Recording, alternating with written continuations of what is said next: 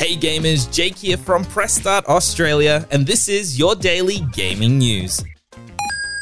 Microsoft announced February's Xbox games with gold over the weekend.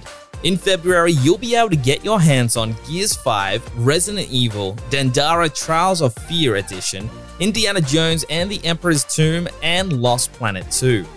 It was a whirlwind weekend for Xbox Live Gold, Microsoft initially announced that the service that is required for online gaming would be going up to what equates to nearly double the price over a 12 month period.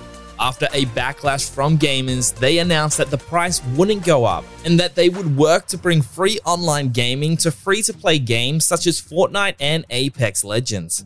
This already exists though on PlayStation and Nintendo Switch. In a statement posted on the blog, Xbox said, we messed up today, and you were right to let us know.